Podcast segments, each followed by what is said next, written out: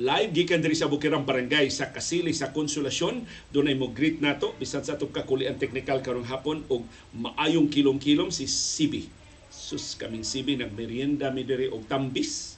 Kay among silingan nga si Sir Jimmy T daghan kaayo bunga ang iyang punuan sa tambis. Unya gihatagan mi diri. So si Sibi di man diri pakanon. So ako lang ni kaon si ang share. Kay kon kuno ng tambis ingon ni Dr. Iris dugay kay mahilis. Mo na nga dili ka makakaon no so naibog in town kay Sibi sa tambis. Pero maora ang atong merienda ah, karong hapuna.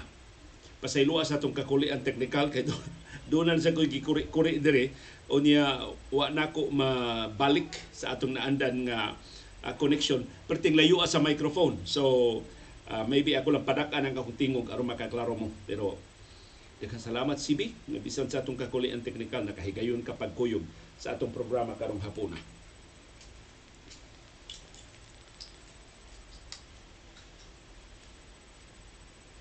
Kumusta man ang atong kahimtang sa panahon, ang low pressure area nga naa karon sa Mindanao gipasidaan sa pag-asa mo resulta sa pagbaha o sa pagdahili sa yuta. Matod sa pag-asa ang low pressure area wa hinuoy kahigayunan nga mamahimong bagyo. Alas 3 karong hapon, ang low pressure area nahimutang 370 kilometros silangan nga bahin sa Davao City.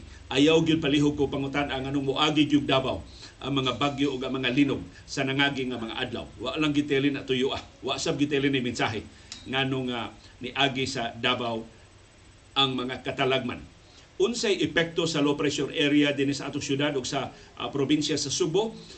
Gikatagda tang direktang maapektuhan pero wa pa man tay uwan wa puira pangayo wa pa may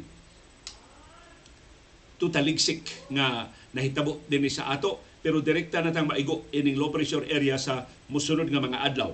Of course, ni agi hapon nato ang localized thunderstorms. O mo ni mo hatag nato patak-patak nga pag-uwan, pagpanugdog o pagpangilat kumusta ang inyong kahimtang sa panahon? Giunsa ninyo ang grabing kainit o kaalimuot? Murag dili naman kay kusog ang huros sa bugnaw nga hangin. Hapit naman gid lima na milit ang amihan.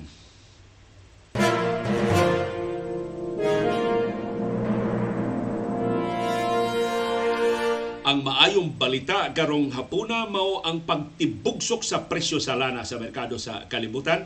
Kapin usa ka dolyar kada baril ang lugapak sa presyo sa lana.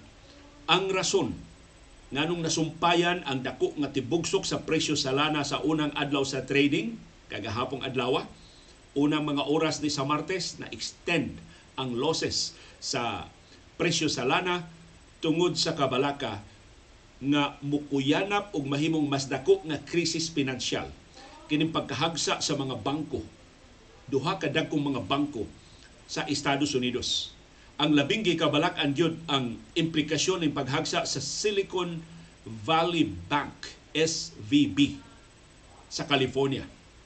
Nakapatay og ni sa equities markets o nakapadangilag sa kabalaka nga dunay labas nga financial crisis nga mahitabo sa Estados Unidos o sa nga manakod sa ubang kanasuran sa kalibutan. Although si US President Joe Biden ni pasalig na og ni kalmag jutay ang sitwasyon siya pasalig nga ang tanang deposito sa katawhan, ang tanang kwarta sa mga depositors garantiyahan sa federal government. Sa ato pabisan, mulapas sa insured amount sa Federal Deposit Insurance Corporation FDIC tubagon gihapon sa federal government sa Estados Unidos. Way bisan usa kadako sa mga deposito sa mga bangko ang mawa So hopefully, kanang maupasalig kanang agresibong lakang sa US government makapakalma og jutay. Pero kanang kabalaka sa financial crisis mao hinungdan nganong dako og tibugsok ang presyo sa lana sa merkado sa kalibutan kapin usa ka dolyar kada baril sa unang mga oras sa trading karong adlaw Martes.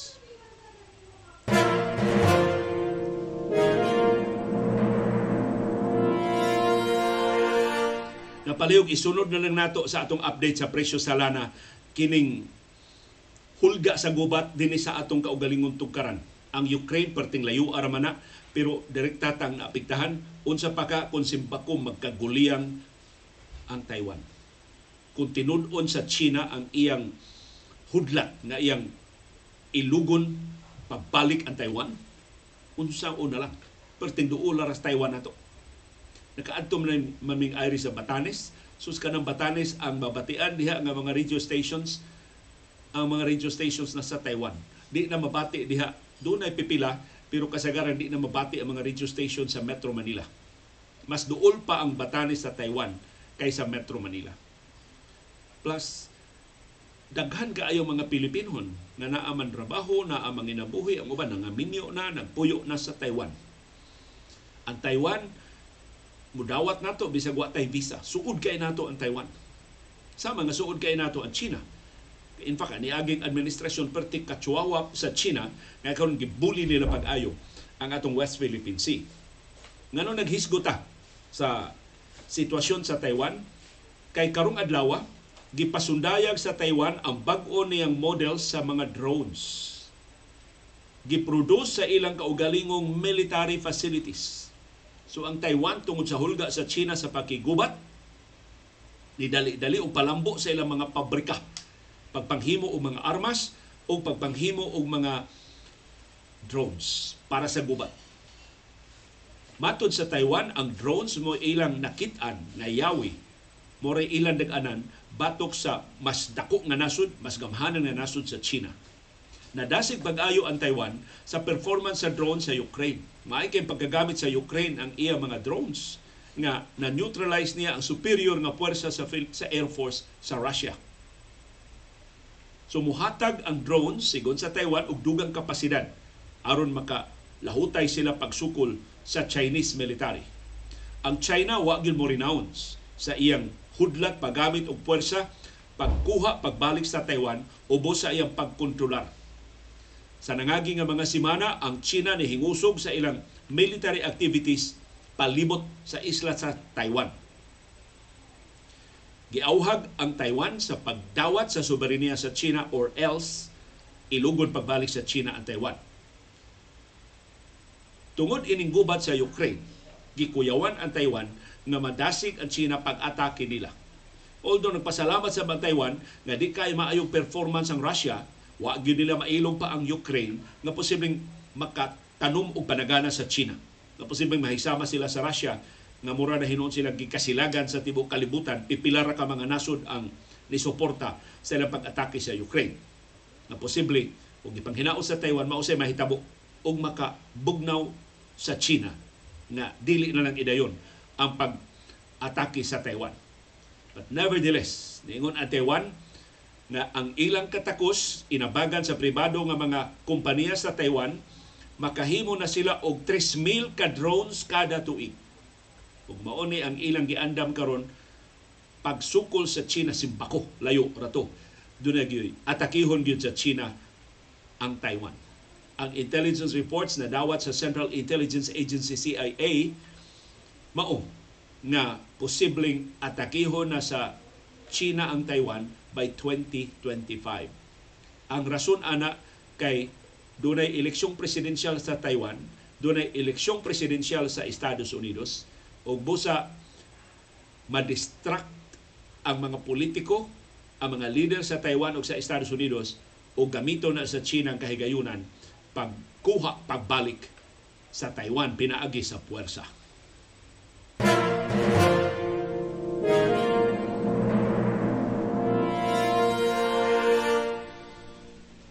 Kalambigitan anang pangandam sa Taiwan sa posibleng gubat simbako batok sa China. Ang kasundaluhan sa Pilipinas ug Estados Unidos ni pahibaw sa usas kinadak-an nga military exercises. Na sukad masukad gipahigayon dinhi sa ato. Maglakip ni sa bag-ong mga taktika nga tun-an sa mga sundao sa Pilipinas ug sa Estados Unidos ginamit ang mga leksyon nga ilang nakatunan sa nagpadayong pag-atake sa Russia sa Ukraine. Ang tumong ining latest nga military exercises sa Pilipinas ug sa Estados Unidos mao ang pagpalig-on sa pagpanalipod sa nasudnong teritoryo sa Pilipinas. sus kun dili pagdungog padungog-dungog sa Taiwan koreksyon padungog-dungog sa China ambot unsay mensahe nga ilang masabtan Matod sa Pilipinas ug sa Estados Unidos, gikinahanglan ang military exercises as we prepare to face adversaries from out of the country.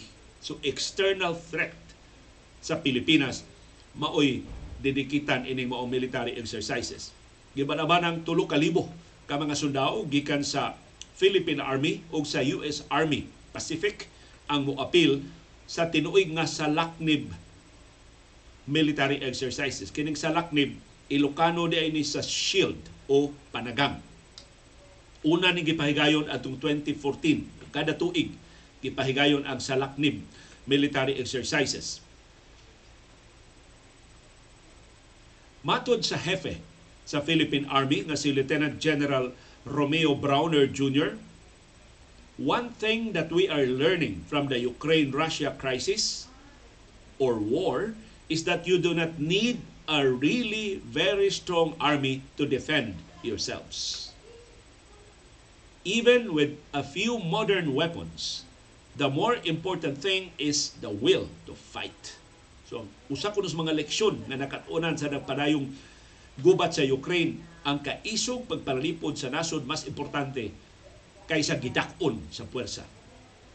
And of course, tungod sa moderno nga mga armas. Ug mao nay lakong bintaha sa Ukraine batong sa Russia. Mas moderno ang mga armas sa Ukraine, dali kayong na-train ang mga piloto o mga sundao sa Ukraine paggamit sa superior technology sa Estados Unidos o sa European Union. Ug mo gipanghinaot ni General Browner nga maangkon sab sa Pilipinas gikan ining ipahigayon nga mga military exercises. Ang Philippine Army nga mo'y labing dako nga grupo sa kasundaluhan dinhi sa Pilipinas mo shift na karon sa iyang focus ngadto sa territorial defense gikan sa counter-insurgency. So dili na ang mga rebelding komunista mo tutukan sa Philippine Army kundi ang pagpanalipod na sa atong nasudnong teritoryo gikan sa hulga sa China o sa ubang kanasuran nga nangangkon sab sa kabahin sa South China Sea. O kining maong salaknib military exercises, importante kaayo tungod sa krisis karon sa Taiwan, sa potential invasion sa Taiwan. Maton ni General Browner, the training scenarios would involve the defense of the Philippine archipelago from potential foreign aggressors. We will focus on defense operations such as air defense and defense from the shorelines. So na ang sentro ining military exercises nga ipahigayo. Kuwang na nagjutay nganlan ang hulga sa China ini moong military exercises. Ang nakatalagsaon ini sa labing unang higayon ang Japan mupada og mga observers. Panid-an ang coordination sa Pilipinas ug sa Estados Unidos uban ang posibilidad nga ang Japan mukuyog na sa umaabot pa nga mga milit, joint military drills sa Pilipinas ug sa Estados Unidos. Pero kung dako naman kini sa laknib, kapin tulo kalibo ka mga sundao ang moapil, pasiuna lang ni sa mas dako pa jud o gipaabot nga mo kinadak-an nga balikatan military exercises nga gitakda ipahigayon unya na sa sunod buwan.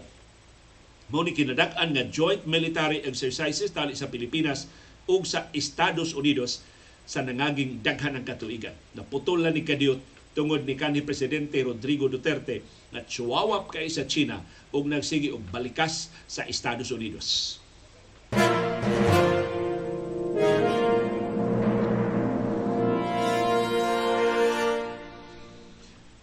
Update sa investigasyon sa kapolisan o sa ubang ahensya sa gobyerno sa bangis nga pagpatay ni Negros Oriental Governor Roel Digamo ang Korte Suprema.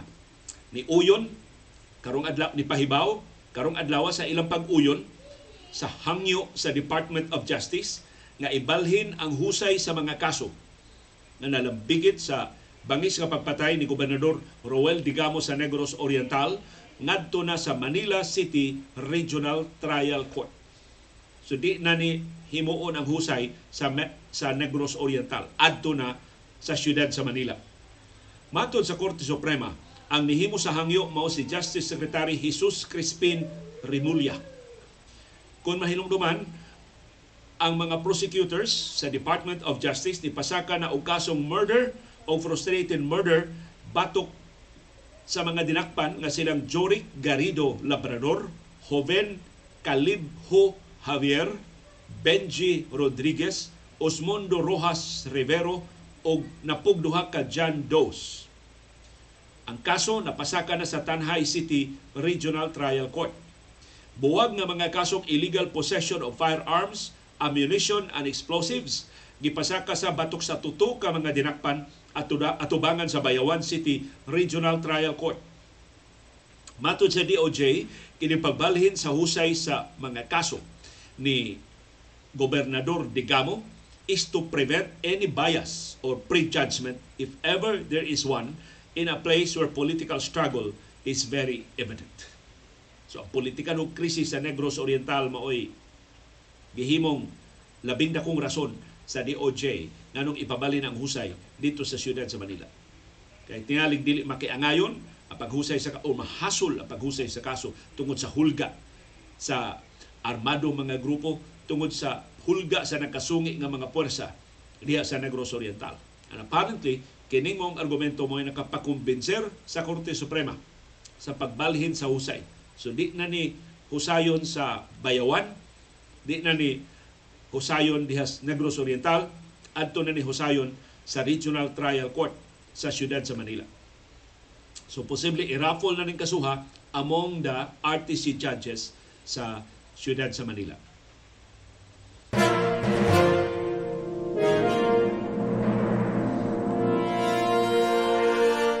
Mahitungod gihapon sa Digamo killing, dunay labas nga mga kasong gipasaka karong adlaw batok sa unom ka mga dinakpan human sa pagpangronda sa kabalayan ni Kongresista Arnolfo Teves Jr.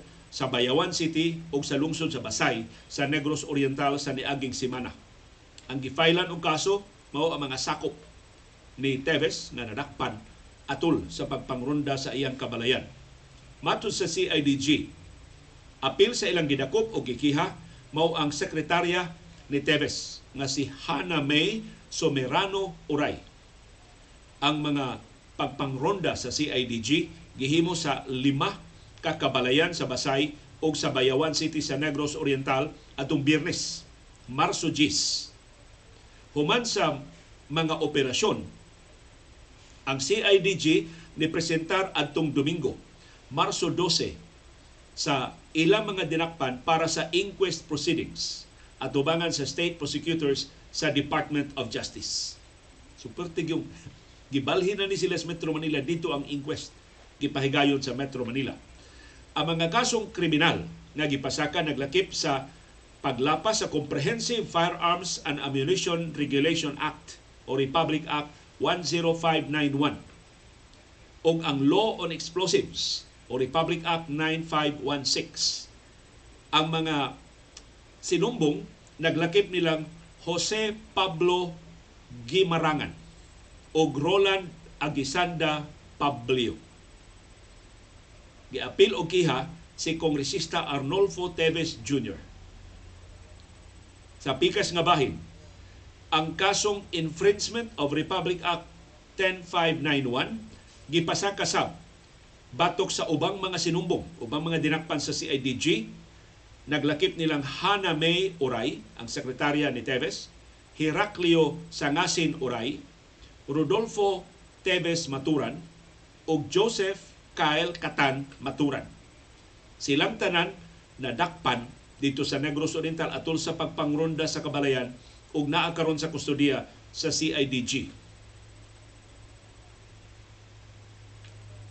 Mato sa CIDG, atol sa pagpangronda, wa si Kongresista Arnolfo Teves Jr. og si Kurt Matthew Teves og si Axel Teves. Wa say katinawan si CIDG, mga anak manig, mga parinti ba ni Teves ang gipanghinganlan sa pagpatuman sa search warrant sa ilang kabalayan. Pero gipasagaan sab sila og mga kasong kriminal paglapa sa RA 10591 o RA 95 1.6. Wa pa hinuon mapasaka pero sa mosunod nga mga adlaw, ihikay pa ang mga dokumento bag-o na sab ni mga kasong ipasaka ni Kongresista Arnolfo Teves Jr. o kaubanan.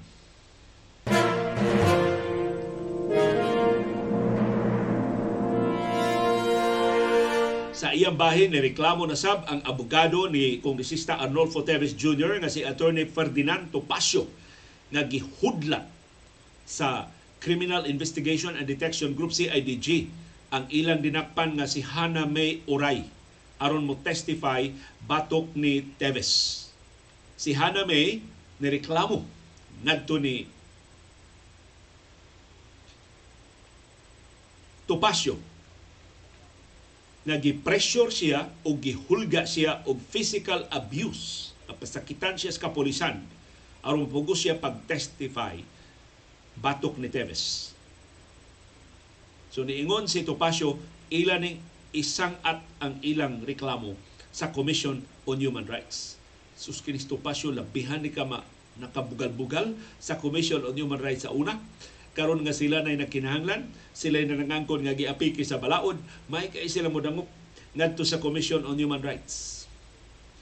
Laing gibutyag ni Topacio atol sa interview sa CNN Philippines karong adlaw mao nga ang CIDG why legal basis ni pugong sa usas mga anak ni Kongresista Arnolfo Teves Jr.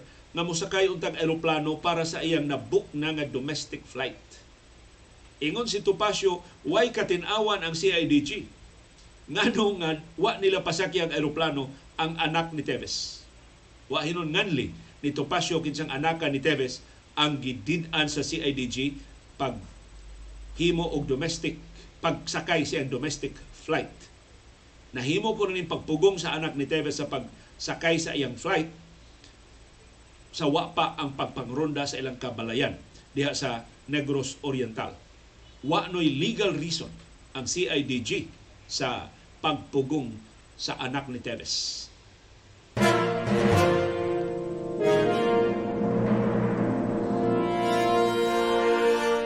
Sa iyang bahin, si House Speaker Martin Romualdez ni Pahibaw nga gabi gitawgan siya sa telepono ni Kongresista Arnolfo Teves. Wa no magpahibaw si Teves hain siya manawag pero nagkasulti sila may tungod sa kahingawan ni Teves sa iyang seguridad. Mato ni Romualdez, ni padayag og kabalaka si Teves sa seguridad niya og sa mga sakop sa iyang pamilya. Ni pasabot si Teves ni Speaker Romualdez nga mao rason nga nung dili una siya mo pauli dinhi sa Pilipinas. Mato ni Romualdez, atol silang panagsulti sa telepono, iyang gipasaligan si Teves na ako is a leader sa House, akong obligasyon ang pagsiguro sa kaluwas sa tanang mga sakop sa House of Representatives o sa ilang mga sakop sa pamilya. So niingon si Romualdez iyang gipasaligan si Teves na ako'y bahala nimo dili kaunsaon dili hilabtan ang mga sakop sa imong pamilya kung mo pauli ka sa Pilipinas. Mato ni Romualdez, iyan ang gisugo ang Sergeant at Arms sa House of Representatives pakig-coordinate sa kapolisan o sa ubang mga law enforcement agencies aron maandam ang tukma nga security arrangements sa pagbalik na ni Teves. Amot kuyog ba niya ang iyang mga sakop sa pamilya or nagtago ron ang iyang mga sakop sa pamilya kay mao may gigamit ni Teves nga rason nga nahadlok siya sa ilang seguridad mao dili una siya mo pauli. Pero mato ni Romualdez sa ilang panagsulti ni Teves, iyang giklaro ni Kong Arni, o may ang gitawag ni Teves, na kinahanglang mo pauli na siya o mubalik na siyang trabaho sa House of Representatives. Kay wa na siya authority sa pagbiyahe sa gawas sa Pilipinas. Ang iyang travel clearance ni expire na adto pang Marso 9. Gawas pa niingon si Romualdez, gusto rin naming marinig sa Kongreso ang panig niya. Kung may kaso man siyang kailangang harapin, dapat niya itong harapin dito sa loob ng bansa at hindi sa labas. So apparently, si Tevez nananghin ng Romualdez nga di sa kumupauli. Ug apparently, gidisapprove na ni Romualdez ang auhag ni Tevez nga i-extend ang iyang travel clearance ug laing usa ka buwan. Imbis na pupos na atong Marso 9, i-extend hangtod unya sa Abril 9. Na murag mataud-tauran pa ni kay murag dili mo salig si Tevez bisan sa tanang pasalig ang hepe sa Philippine National Police nga ging musuod nga higala ni Tevez si Police General Rodolfo Azurin Jr. ni pasalig na, si Justice Secretary Boyeng Rimulya ni pasalig na, si House Speaker Martin Romualdez ni pasalig na, si DILG Secretary Benhur Abalos ni pasalig na sa, sa seguridad ni Teves pero de pagid siya ganahan mo pauli din sa ato sa Pilipinas. Murag si Teves dunay kasayuran nga mga balaod ining nasura mahimo ra yung inat inaton sa pagpatuman. Og siya posibleng malaptikan kay mura siya nabali. Di na siya aliado sa administrasyon, mura gikontrahan siya ning administrasyon na.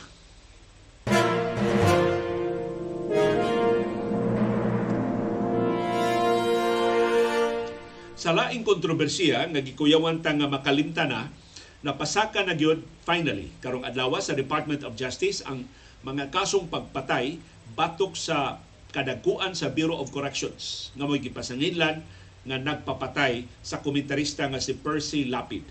Ang panel of prosecutors sa Department of Justice ni pasaka na og kasong kriminal batok sa suspendido nga pangu sa Bureau of Corrections si General Bantag ug ang kanhi Deputy Security Officer nga si Ricardo Zulueta. Duha ka count sa murder ang gipasaka batok nila sa kamatayon sa broadcaster nga si Percy Lapid o sa giingong middleman nga si June Villamor.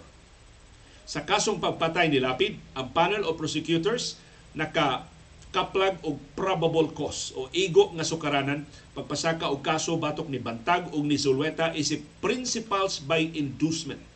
So wa sila mo apil og patay ni Lapid pero sila mo nagsugo sa pagpatay ni Lapid. Ang panel of prosecutors nakakita sab og probable cause, igo nga sukaranan, pagpasaka og kaso batok sa niangkon nga gunman nga si Joel Escorial, Israel de Makulangan, Edmond de Makulangan ug usa ka Orlando. Isip principals by direct participation. Kay sila magi nagtinabangay pagbanhig o pagpatay ni Lapid.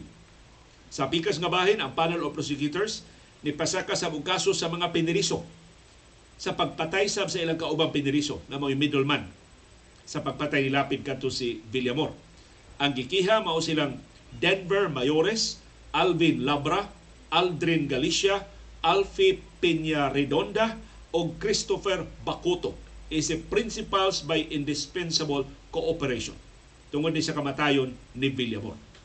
Si Bantag o si Sulweta, Labra o Galicia gipasaka ang kaso isip principals by inducement. Ang mga piniriso nga silang Mario Alvarez, Joseph Giorfo, Christian Ramak, Ricky Salgado, Ronnie De La Cruz ug Joel Reyes gipasaka ang kasong principals by direct participation. So mo ni nagtinabangay pagtuok ni Villamor. Katukod sa Villamor butangan og plastic ang baba mo tong wa na kaginawa ang namatay. Ang kaso sa pagpatay nilang Lapid ug ni Villamor gisometer for resolution sa DOJ atong Pebrero 8. Tuto ka buwan sukad sa preliminary investigation sa kaso. Si Lapid kung mahinumduman gibanhigan o gipatay sa Las Piñas City atong gabi sa Oktubre 3, 2022. Samtang si Villamor namatay sa iyang selda sa New Bilibid Prison. Ang autopsy nga gihimo sa forensic pathologist nga si Dr. Raquel Fortun nagpakita nga ang patayng lawas ni Villamor nagpakita og history of asphyxia by plastic bag suffocation. Patay, wa na makaginhawa, pinagi sa magbutang og plastic bag sa iyang baba.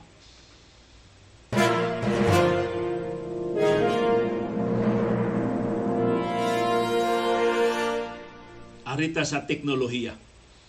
Ang chat GPT na atong gidimo ninyo sa niaging pila ka adlaw dunay update ug ipagawas na ang update karong semana gitawag ang bag-ong bersyon sa ChatGPT nga GPT-4 gipahibaw sa OpenAI. Mo nga sa kompanya nga naghimo sa GPT-4 nga ila nang ipagawas karong semana kining bag-ong upgrade. Nga mutugot na sa pag convert sa text ngadto sa video. Unsaon ka no? Sa GPT-4. Musuwat lang ka, maghimo siya video base sa imong text. Ang Microsoft nga maoy nag-una nga investor sa OpenAI dili gyud ang Microsoft mo tag iya pero murag siya dakong kwarta nga gipalihok mo ng perting paspasa ron sa lihok sa OpenAI pagpalambo ining ChatGPT ni bubo og binilyon ka dolyar sa kompanya. Matod sa Microsoft, we will introduce GPT-4 next week. Ug sunod semana pa di. Dili kay ta apurado. There will have multimodal models that will offer completely different possibilities. For example, videos. Mo ni sulti sa Microsoft. Although ang Google o ang Facebook ni-introduce na og text to video capability sa ilang kaugalingon nga mga AI. So dili na ni bag-o sa ChatGPT. Ang Microsoft gikatahong ni bukbo na og 10 bilyones dolyares sa OpenAI aron mapalambo pagayo ang ChatGPT og magamit sa ilang Bing search engine o sa uban nila mga applications ang Word, ang Excel ug ubang mga apps sa Microsoft magamit na sa pipila ka mga features sa ChatGPT. So maka-imagine ka sa kadaghan na sa kapuslanan, sa kadaghan na nimong mahimo sa mga existing apps karon sa Microsoft inig-integrate na sa teknolohiya sa ChatGPT. Sukad sa iyang paglusad atong Nobyembre, so November pa ni last year, gilusad ang ChatGPT, doon na na siya kapin usa ka usa ka gatos ka milyon ka users. Grabe no? In 4 months. 100 million users na kapin ang nigamit sa ChatGPT. Napildi niya ang kapaspa sa popularidad sa TikTok nga naabtan og pito ka buwan sa wa pa makaabot og 100 million ang mga subscribers. Ang ChatGPT nagpadagan sa language model architecture nga giumol sa OpenAI ug ilang gitawag nga generative pre-trained transformer. Mao nang GPT. Generative pre-trained transformer. Ang unang bersyon mao tong GPT-3, ang ikaduhang bersyon GPT 3.5 mao ni ang atong gisuwayan sa nangagi nga mga adlaw ug ang i-introduce next week mao na ang GPT-4. Ang capability sa GPT-3 o sa GPT 3.5 limitado ra sa chatbot to text output. So mangutana ka pinani sa text tubagon kaniya og text. Kay multimodal naman multimodal naman ang GPT-4 makagamit na og labaw pa sa text. So ang artificial intelligence makatranslate na og text to video, text to music, og text to images. E kanang text to images ato na nang nasuwayan sa Canva. Ang Canva mo'y una naka-introduce ana. Ang text to video generator dili na bag-o kay ang Meta na mo iya sa Facebook ug ang Google do na na ini. Ang Meta do na na ining maong teknolohiya gitawag nilang make a video app. Ang Google do na na sa ining maong teknolohiya gitawag nila og Imagen video. Ang duha pulos ni gamit og AI pag-produce og video gikan sa text input sa user. Pero ang kalainan, ang teknolohiya sa Meta ug sa Google naa pa sa research stage ug di pa magamit sa publiko. So inig-introduce ani next week ang ChatGPT o GPT-4 mao gihapoy mag-una pag-introduce sa teknolohiya ngadto sa publiko ug mag musamot ang iyang dominance, ang iyang lead sa artificial generative artificial intelligence space.